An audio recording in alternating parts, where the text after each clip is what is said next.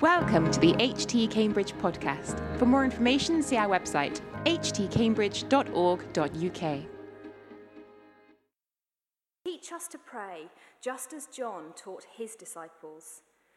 He said to them, When you pray, say, Father, hallowed be your name, your kingdom come. Give us each day our daily bread. Forgive us our sins for as we also forgive everyone who sins against us, and lead us not into temptation. Then he said to them, Suppose one of you has a friend, and he goes to him at midnight and says, Friend, lend me three loaves of bread, because a friend of mine on a journey has come to me, and I have nothing to set before him. Then the one inside answers, Don't bother me, the door is already locked, and my children are with me in bed. I can't get up and give you anything.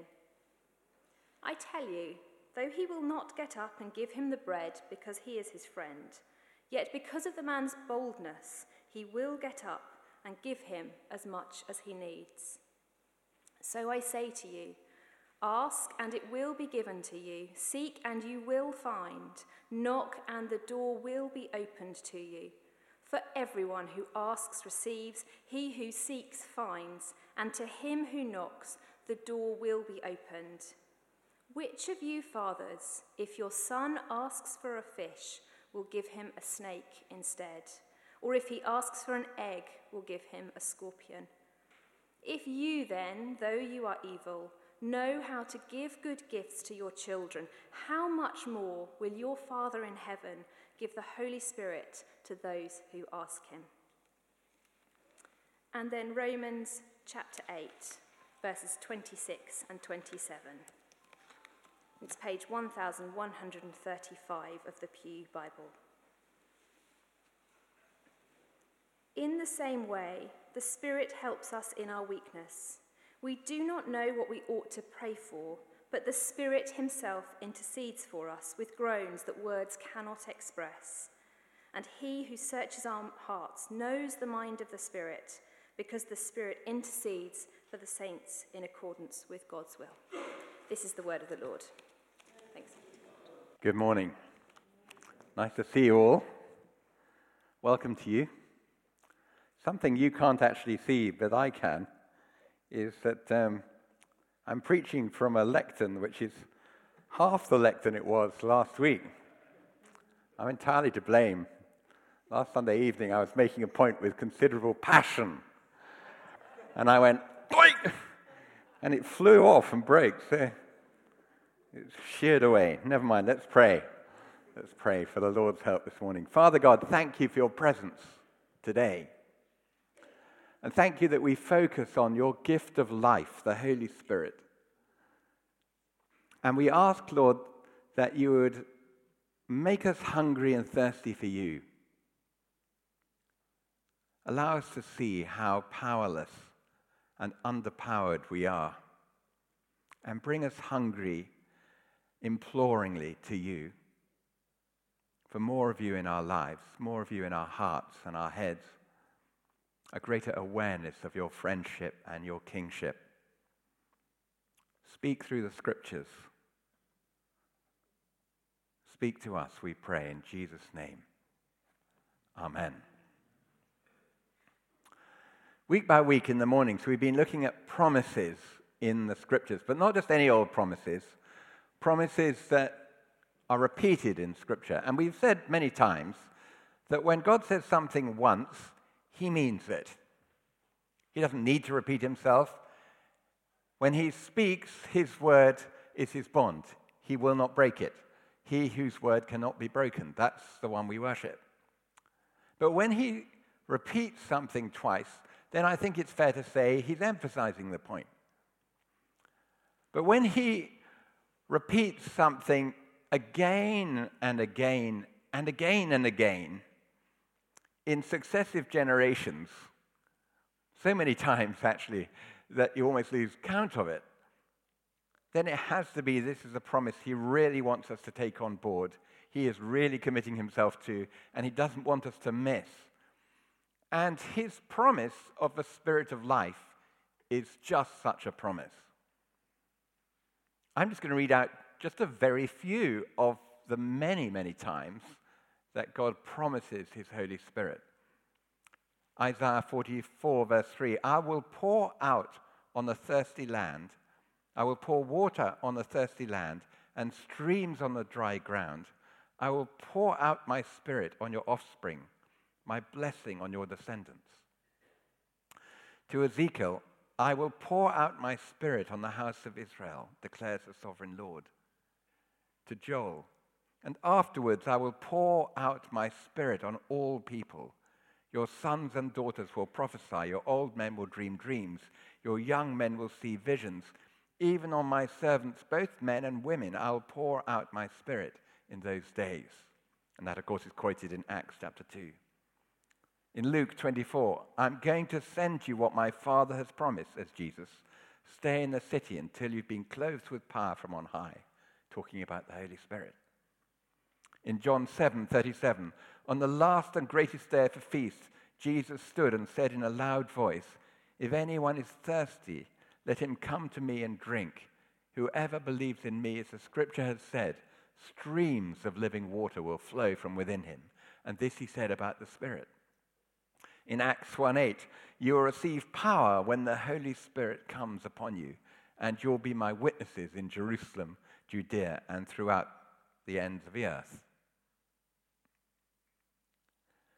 So you're beginning to get the impression that God is on record through generations, through the scriptures, that he will pour out his spirit.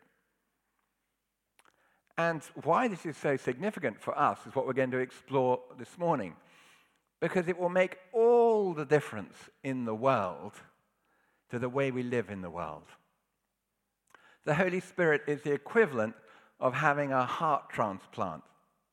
Everything changes. The way we're motivated, what we live for. David prayed in, script, in the scriptures, create in me a new heart. And God says, Yes, I will. And it's not a kind of cosmetic makeover to make you look better on Facebook or Instagram or something like that. It's transformation from the core of your being. It's surgery of character. It's a heart transplant indeed. About a year ago now, I was having a conversation uh, with some very dear friends, good friends. I hadn't seen them. Liz and I went to visit them in America where they live. We hadn't seen them for uh, over 25 years. And we were catching up over a, a week. We had a week together. And um, we didn't talk all our news over the very first five minutes, but over the, the week we were together, we were able to form a picture of what had gone on in the intervening years. We were talking about what God had done in our lives and how we'd seen our families change, etc., etc. And as we got kind of reacquainted and trusted one another, we shared things that were deeper in our lives. And this dear mother started to talk about her youngest child, her son, who's now in his late 20s. And it turned out that his path in life had not been easy over the previous 20 years or so. And uh, he had failed at, at, school, he'd dropped out, he'd found things a real challenge relating to people was seriously difficult. Um, he'd got into habits of self abuse, he'd been unemployed for a lot of time. Uh, but throughout it all, he'd managed to maintain a good relationship with his parents and good communication. And quite recently, through us having a conversation, his mother had been on the phone with him. He now lives uh, hundreds of miles away from where his parents live. And they were having a, a good, gentle conversation. And the mother just asked a, a question. She said something like this I've changed his name, obviously. Tell me, Ian, how was it that over all those years when you were growing up and you brought your friends home, and they looked so radical, that, you know, they kind of dressed to protest, and they had hairstyles to match and various sorts of ironmongery hanging out of their bodies, that kind of thing. How come you, you never did any of that? And she said, Ian said to me, You see, Mum, they were messed up on the outside. I was messed up on the inside. And the mother said, uh, I've been thinking about that a lot recently? And I think that actually that's what God would say to us, you know, every one of us. And if there's a shred of honesty in your life, you will have said to God, I'm messed up on the inside, whatever I look like on the outside. And God says to us, his family, I know. That's why I came. That's why I've sent my spirit. I want to move in your life. You're exactly the people I want on my team. There's a place for you in my family. And you can know it by the Holy Spirit in your heart. These are the kind of people God wants in his church. These are the kind of people God chose as his closest friends, his disciples. These are the kind of people that God will choose to build his kingdom through the power of his Spirit. God's Spirit is here to help us today, this morning. It's been a wonderful week. Whatever happens today or in the future, it's been a wonderful week as so many people up and down the country have got together to pray. And we prayed every day the Lord's Prayer. And in this church, we had lots of great church prayer meetings. And I want to ask you to turn to Luke chapter 11, where the Lord's Prayer is recorded. It's read, it's on page 1042 if you're looking at it in the church Bibles. And you might be saying to yourself, as I sort of really said to myself as I prepared this sermon, hmm, how am I going to link a sermon on Pentecost power and the Holy Spirit with the Lord's Prayer? Pity the Holy Spirit doesn't get a mention in the Lord's Prayer. Aha. But you see, you could say, if you've got the scriptures in front of you, and as I hope to show this morning, the prayer, Come, Holy Spirit, is in fact the climax of the Lord's Prayer. Let's remind ourselves what's going on. I'm sure you know it anyway. But at the very beginning of Luke chapter 11, the disciples turn to Jesus and say, Lord, teach us to pray just like you pray. Because they saw him every day. He would go off and he would go to a quiet place and he'd pray. And so, very obviously, in Jesus' life, prayer was a significant habit. And as you would do if you were tracking someone every day for three years, after a bit, you'd want to say, Well, come on, what's so great about what you're doing? Teach us to pray. And he does. He says to them in verse 7 When you pray, say this. And then you can see in Luke, he, he says the Lord's Prayer, what we come to know as the Lord's Prayer. But then don't stop with the last bit of verse and lead us not into temptation. See what Luke says. Jesus says straight away after that. It's one of those occasions when the little words mean something important. Then Jesus said to them, in other words, we know this isn't like something clever going on with the gospel writers. This is Jesus saying, this is Luke saying, when Jesus taught us to pray, he gave us the Lord's Prayer, and he said at that time, and then Jesus said, and he tells them this story. Suppose, suppose that one of you's got a friend, and he goes to him at midnight and says, Friend, lend me three loaves of bread, because a friend of mine on a journey has come to me, and I have nothing to set before him. I have nothing to set before him. Now, at this point, we need to use our imaginations, and we need to just step back in time and imagine that we are one of the disciples listening to Jesus, because it's not actually obvious to us in contemporary Cambridge what is going on. If one of you came to me at midnight, I wouldn't be best pleased, but you probably wouldn't come anyway because you know where the nearest supermarket is, and actually, chances are you've got something in the fridge that you could give to someone who calls on you. But in those days, it was entirely, entirely different. The guy who was traveling couldn't get on his mobile phone. He couldn't even send a letter and say, expect to see me sometime in July. So the rule of the road was just simply this you arrived, and you arrived when you arrived. And you went to your friend or your friend of a friend or a friend of a friend of a friend, and the rule of the road, pretty much like a gap year student traveling, is have compassion, I need food. And so this person arrives. This friend arrives, and you imagine knocking on the door, and if there is a door, And yes, there is a door because we're told that in the story. And they go into the house, and you imagine them having a pleasant trip. Nice to see you, nice to see you. Have you been traveling long? Yes, you obviously have. You look absolutely exhausted. Oh, the camels need feeding. Don't worry. Sit down, make yourself at home. I'll be back with some bread and food. But actually, that person has no bread, no food. And so they run out the back door of the house while their friend is sitting down, and they run to their neighbors, and they know they're caught in this incredibly embarrassing predicament. And you just, it's so rude not to offer hospitality. So they knock on the door. Help! I'm, I'm, I'm just so embarrassed. I've got nothing to give this friend. Shut up. Go home. I'm in bed. I'm in bed with the children, go home. Now, not until you've had children and have struggled to put them to bed do you begin to understand what's going on in the mind of that person. But it's still raw in my memory, however many years later, since the last time I put a grumpy child to bed and got him to sleep.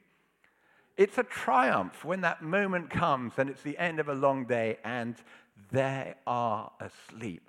Ah, wonderful. And so the last thing you want is some clot knocking on the door, going, Let me in, let me in, I need some bread. And that's what's happening here. That's exactly what the quality is that Jesus commends. And Jesus points out in his story suppose you had a friend, he comes to you at midnight, and you're in bed with the children, and they're asking for food, even though you don't care less about the friend, even though your children are finally asleep, because the person is so bold, so desperate, old fashioned words are so importunate, so insistent, a complete pain in the neck. Because they're on it, you, you will get out of bed and you will satisfy them and give them what they want. You're beginning to get the picture. Or shall I start again?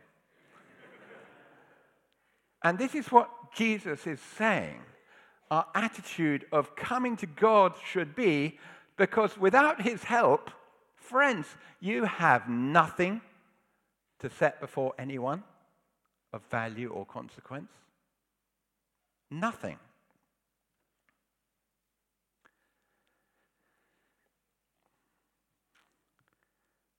The man on the outside is pleading, pleading, pleading. He knows that the cupboard is bare. When I was in Oxford studying theology in order to get ordained, one of the things that used to be controversial, and we used to sit around amongst students at theological college arguing about, was the place of the Holy Spirit in the life of a Christian. And I can't tell you the hours that were wasted talking about this. And basically, there were a group of us who believed the Holy Spirit should be very present in our lives and that the gifts of the Spirit were for today and you were a clot if you didn't ask for all of them. And then there was another group who really wanted to run away from this whole topic, like the plague. And that controversy raged. And it was fine while we all sat in theological college, because you know that you don't do anything practical there at all, anyway. but fast forward, or slow forward if you like, 20 years, and I find myself talking to a group of church leaders in a place called Holland in Michigan in the United States. And this area that I'm talking in, uh, it's called Holland because a lot of uh, Dutch people settled there. And by theological inclination, they're very, very conservative. And we come to a talk that I'm to give about the Holy Spirit and how he can help you in ministry. And these are lovely, lovely people. They're, each one of them is a church pastor and their assistants. And I've been in, ordained by this time well over 20 years. And what we've got in common is we know how much hard work it is trying to serve other people for Jesus Christ. And now, the time of intellectual arguing is over. Because we know, it's our common experience, that we can't make any headway whatsoever in spiritual life just on our own talents and strengths. I'm sure you've tried it and been there, and you know what I'm talking about. You can't even conduct yourself well. Have you ever tried to pray for an hour in your own strength? If you're anything like me, of course you've tried, and you know that you think about coffee and cornflakes and everything else apart from Christ. Have you ever tried to read the scriptures in your own strength, just on your own? Of course you've tried. And you know what a hopeless exercise it becomes. Let alone have you tried to reach out to the broken. How do you bring solace in suffering in just your own strength? You can't. How on earth do you hope to see people won to Christ in your own strength, just on your own? You can't do it. How on earth do you offer help to someone with an addictive disorder? What hope have you got as a pastor of filling an empty church or maintaining a full one, just in your own strength? I didn't have to really push this point because we all knew that day. In our own strength, we're insufficient to the task. We have nothing to set before the people. Jesus Christ commissions us as his children and his family to go out and heal the sick, to go out and bring hope, to be compassionate to those who are in trouble, to bring hope to those who are in despair. We can't do this in our own strength. And so, back in that day when I said, Come forward and let's pray for the Holy Spirit to come with his anointing, it was as if they kind of threw away all their objections and just came and knelt down and cried out with a passion and a pain for the Lord to come. And of course, he did. He came to minister. And I want to talk a little bit about what we can expect as God's family, as the Spirit of God comes and fulfills those promises that I read right at the beginning of this talk. And they're all things that we can't bring about in our own strength. You will remember that Jesus went on to say, Which of you fathers, if your son asks for a fish, will give him a snake? Well, of course you wouldn't. If you ask for an egg, will give him a scorpion? Of course you wouldn't. If you then are evil, know how to give good gifts to your children, how much more will your Father in heaven give the Holy Spirit to those who ask? And that's the connection. I'm not just making it up. Each of these paragraphs, the story of a man so hungry, is resolved when the Holy Spirit comes. Jesus makes the connection. But he reminds the disciples, you who are evil, you wouldn't give bad gifts to your children. How much more will our Heavenly Father give the good gift of the Holy Spirit when we ask? And here's why he's good. As the Spirit fills God's church, we can expect people to be converted. We can expect people to recognize Christ for who he is. That's what the Spirit does. He gives understanding. I was rereading the book of Acts in preparation for this sermon earlier in the week. And one of the things that jumped out at me was how unexpected people are converted. It's just the work of the Spirit. And I guess Saul is one of the more obvious ones. You know, this murderer, this guy intent on ethnic cleansing, the Spirit sees to his conversion. 3,000 people were converted in a day as the Spirit is poured out. A centurion in Joppa, a jailer in Philippi, an Ethiopian treasury official. They all would say, I once was blind and now I see. That's the work of the Spirit. That's why all this week we've been praying the Lord's Prayer. We said, Send your spirit. There might be conversions. Because you see, logic alone is never going to do it. Do you think you're going to convert anybody? Do you think anyone's going to be persuaded just by logic? I've never met anyone who suddenly saw the truth just by logic. Logic, uh, to believe is logical, but that doesn't convert people. Do you think argument alone is going to do it? No. Do you think a reading the scriptures alone is going to do it? No. Without the revelation of the Spirit, this book, the Bible, looks more like a cryptic cipher than inspirational scripture. But when, you send, when God sends the Spirit, people are cut to the quick. That's why we do pray, don't we? Lord, we've heard of your fame. We stand in awe of your deeds. Renew them in our day. And I love to hear about revivals. I love to hear people's reminiscences of Billy Graham uh, revival meetings and hundreds coming forward. But it all comes with the Spirit. And whether it's a prisoner in a high security wing who comes to Christ, whether it's a widow living alone, whether it's a child in children's church telling us how she becomes a Christian, as happened very, very recently, it's the Spirit of God. And maybe I just need to say to someone sitting here this morning, it's time you let Jesus into your life. Just ask the Holy Spirit to come, to give you understanding, so that you can trust Him and serve Him. That's what I would expect to happen when the Spirit flows more people to come to Christ. Here's the second thing, and I'm being very selective, I know. When the Spirit fills God's church, refreshment comes. Refreshment comes.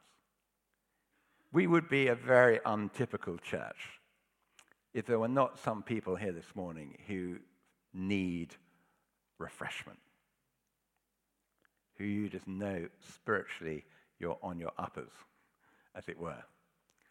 And that's why I love the fact that in the scripture, this picture of dry bones, brittle, hard, worn out, and the Spirit of God coming, the wind of the Spirit coming, and they come to life. And God turns these skeletal parts into something beautiful for Him. I love that because it's a picture of wind of the Spirit, the life of the Spirit blowing on God's people. I love the picture of the river of life in Ezekiel. And wherever that river flows, there are swarms of living fish. And life comes with the river. That's what's what we can expect when we ask the Holy Spirit to come into our lives and into His church. And a certain boldness comes with the territory. When I was doing my theological training, one of the quietest men there was a man called Albert Wunn. I don't think I heard this guy who was training with us from Singapore. I don't think I really ever heard him say anything much over three years.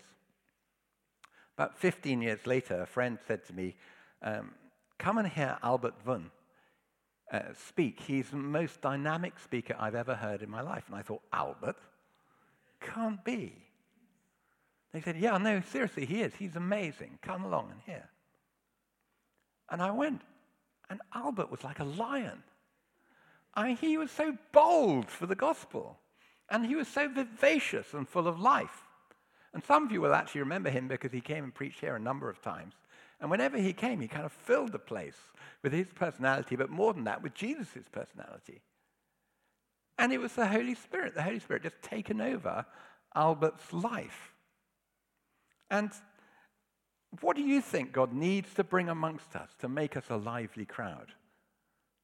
I don't mean obnoxious in your face. I mean a crowd that can live out the kingdom. What gifts do you think we need here? Well, pray for them. Pray for them. Paul said to the Corinthians, since you long for spiritual gifts, strive for the gifts that will build up the church. Do we need prophets? Yes, let's pray for that. Do we need people with the gift of healing? Yes, let's pray for that. Do we need people with the gift of administration? Yes. Do we need people who are going to be generous? Yes. Do we need people who are full of mercy? Yes. Do we need evangelists? Yes. Do we need the gift of compassion? Yes. And on and on and on and on. Strive for the gifts that will build up the church. Bring it on. So I've talked about conversions, I've talked about charismatic gifts, and I want to talk about the character of Christ. The character of Christ. The fruit of the Spirit that the Spirit brings love, joy, peace, patience, kindness, goodness, faithfulness, gentleness, self control. Have you ever been in the company of someone like that? I hope so. It should be that we look in the mirror and we say, Holy Spirit, make me like that. Love, joy, peace, patience, kindness, etc. I'm always moved when I remember a story a true story of an incident that happened in a crowded station in Calcutta, where a, a blind man used to sell fruit and oranges, and they were stacked up on his table, apparently, in front of him every day. And one day, in the hurly-burly and crush, someone knocked his table and all the fruit went everywhere on the floor. And the blind man could hear it happening and sense what had happened. And he just stood behind his table. And then he heard and he gathered what was happening that someone was picking up all the fruit and was restacking it on the table. And the blind man was heard to say, Mr. Jesus, is that you? Mr. Jesus, is that you? Mr. Jesus, is that you? And I've always thought that's an amazing picture of the love and kindness that can be shown. One of the most beautiful things, and personal things really, that has happened to me since I've been in Cambridge, happened uh, about 18 months ago as I had just left my house and was walking down Grange Road, walking my dog. It's a particularly silly sight because I have a very small, stupid dog. But nevertheless, this is the kind of things that happen. And I was walking, just setting off, walking my dog, and this man I recognized on a bicycle on the other side of a road wearing a bicycle helmet was cycling along. And I waved at him, and he waved back to me. And uh, then he got off his bike and he came across and he said, Hi, Rupert, nice to see you. How are you doing? Now, I could tell you the name of this guy, but I'm not going to. But uh, he's well known in Cambridge and he's well known in America as being a top Bible scholar, a great musician. He holds positions of authority both in this university and in American universities. And he's the kind of speaker that you have to book up ages and ages in advance if you want him to come anywhere near your church. But on that afternoon, as he was cycling along, he just said, Hi, Rupert, how are you? And I said to him, Well, actually, as a matter of fact, I'm, I'm pretty torn up and down. Because right now, I'm spending a lot of my time jumping on trains from, King, from Cambridge to King's Cross to go and visit my mother, who was dying of leukemia in hospital. And without so much as kind of missing a beat, he took off his cycle helmet, he leant his bicycle against the wall, and he said, Let's pray together. And he put his hand on my shoulder and he just prayed this wonderful, heartfelt prayer, full of compassion and kindness. And then he said, If there's anything I can ever do to help, I'd just love to help Rupert. And I went on and I walked the dog. And as I was walking the dog, I thought, actually, he could do something to help. He could preach on Sunday instead of me. So I rang him up and I said, um, Do you think you could possibly step into my shoes on Sunday? He said, Of course I will.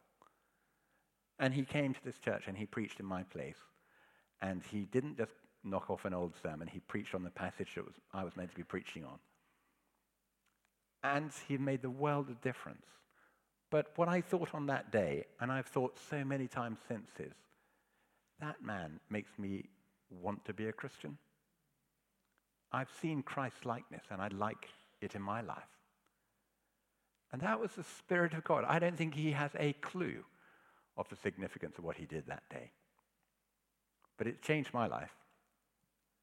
This is the overflow, the character of the Spirit. And I'm loving seeing the character of Christ in our congregation. And I urge you to pray for more of the character of Christ that comes with the Holy Spirit. How do we receive? Well, it's not by trying harder. That's the problem, you see. It's not by trying harder. You can't really appropriate more of the Spirit by gritting your teeth and pulling up your socks. But we can take steps to be more open to receive. It isn't that we earn fresh encounters with God. The gifts of the Spirit are called gracelets. That's to say, they're given because He wants to give them. It's exactly not like when you go shopping and you show your club card and they put something on your club card because you spent a fortune in a shop. You don't earn God's grace or character. But you do make it easier for Him when you do certain things. Look at verse 9 and 10 of this passage. When you ask, when you seek, when you knock. If you ask Him for the Holy Spirit, you're so much more likely to receive. If you seek the source of a blessing, you're so much like, more likely to find it. If you knock on the door of God's heart, He's so much more likely to open His heart to you. The question really is this how hungry are you? And how hungry am I? Because if you're full of yourself, or you consider yourself full, you're really not going to come and ask God for His Holy Spirit at all. But when you begin to see just a little bit of how lacking you are in God's grace, God's power, God's strength, and you just come hungry and say, Lord, help, help, help, He will do the business. He will do the business. And we can claim those many, many promises of refreshment, of a new character, a new heart. On the last and greatest day of a feast, Jesus stood up and said, If anyone's thirsty, let him come to me and drink. This, said Jesus, is about the Spirit, or said John, about, Jesus said about the Spirit. Here are a couple of other ways we can make it easy for God to give time for this. Give time. Those who wait upon the Lord renew their strength. And I know personally, I sometimes tense up, tense up, do exactly what's not helpful during these kind of ministry times. But in a sense, rather than trying harder, it's actually a sense of trying to let go that I think is more helpful. I thought about trying to have a pictorial image up here to help us get our heads around what it means to invite the Spirit into our lives. And I thought about having a, thimble, a thimble, a tumbler, and a tank, which all begin with T. Isn't that marvelous? And I, I, thought about, you know, saying something like, you know, you want a thimble full of God's grace and a tumbler full or a tank full. And I thought those are so woefully inadequate as images of what we're about. Because what we really want is a river to flow through and for me to say, Would you like to jump in? Would you walk yourself out of your depth? And because I think I'm the rather inhibited sort of person that I am, uh, I often find it easier just to picture myself walking out of my depth into the spirit of life and surrendering afresh and letting the water come over my ankles, my knees, my thighs, my shoulders, my head, until eventually I'm just relying on the Spirit of God holding me up. Another way in Scripture that the Spirit comes, and this is why we do it in this church, is people pray for their friends. They just quite simply lay hands on them. It's what priests did. But in the new covenant, we're all priests. So it's what we do as God's family. We just say, Come and bless. Lord, fill so and so with your Holy Spirit. Refresh them. But the one thing I implore you not to do this morning is to go home without asking God's help. For goodness sake, let's realize we are dry as a bone. We have nothing to set before a hungry world in comparison to what we could have. So we pray, God, help, help, help. And if I hadn't already broken this lectern, I'd do it again today, saying, Help, help, help. So I'm going to pray for us now. We're going to do this in two ways. I'm going to pray just a quiet, reflective, meditative, meditative sort of prayer. And I'm hoping that this will make it easier, relatively speaking, for those who, who are kind of quiet, reflective, that sort of person. And then the worship band are going to come up, aren't you, worship band? And uh, going to lead us in some praise songs. And I'd like the ministry teams to come up and for us to have an opportunity just to pray for one another. If you would like prayer ministry at that point, I'll make it clear. Just come forward. And we won't have great long conversations. So you'll just tell one another how you'd like the Holy Spirit to bless you. And we'll watch what he does. Would you like to stand, actually, and I'll lead us in this prayer?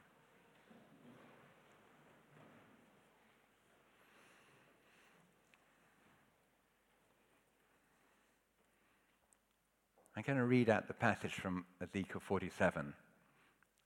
And it's describing how an angel leads a man into a river that's getting deeper and deeper. And it describes how where that river goes, life is. And you might allow yourself to be uh, the person in the picture. The man, says Ezekiel, brought me back to the entrance of a temple, and I saw water coming out from under the threshold of a temple towards the east. As the man went east with a measuring line in his hand, he measured off a thousand cubits and then led me through water that was ankle deep. And he measured off another thousand and led me through water that was knee deep, and another thousand, and the water was up to my waist, and another, and now it was a river I couldn't cross because the water had risen and was deep enough to swim in. It was a river no one could cross. And he said, Son of man, do you see? And then he led me back to the bank of a river. When I arrived, I saw a great number of trees on each side. And he said, The water flows towards the east and goes down where it enters into the sea. And when it en- enters, empties into the sea, the water there becomes fresh. Swarms of living creatures will live wherever the river flows.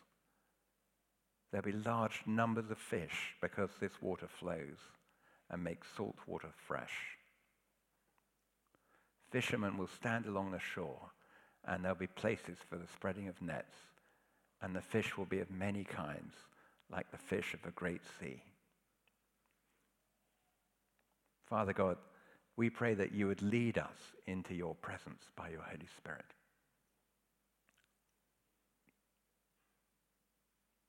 Come now, Holy Spirit, and reach into our hearts.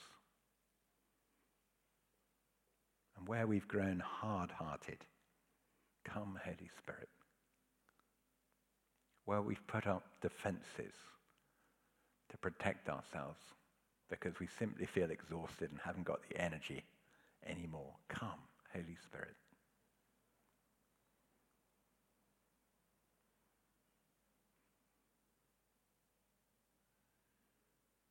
And as we were praying earlier, I felt that there could be, or would be, some people here this morning who were suffering just quietly and desperately from the sense of being depressed and in a black hole.